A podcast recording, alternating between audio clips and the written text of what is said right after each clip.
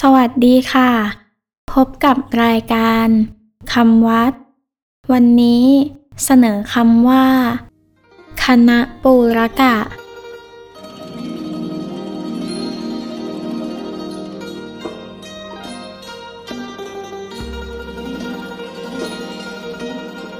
คำว่า คณะปูรกะ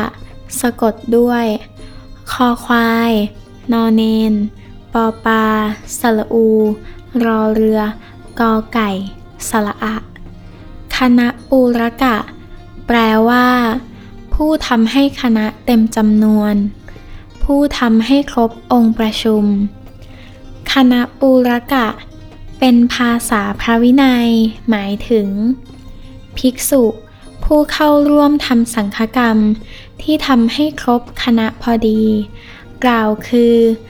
ในการทำสังฆกรรมของสงฆ์มีข้อกำหนดไว้ชัดเจนว่า จะต้องมีภิกษุ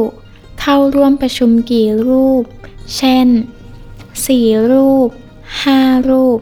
20 รูป แล้วแต่ชนิดของสังฆกรรม ถ้ามีภิกษุขาดไปหนึ่งหรือสองรูป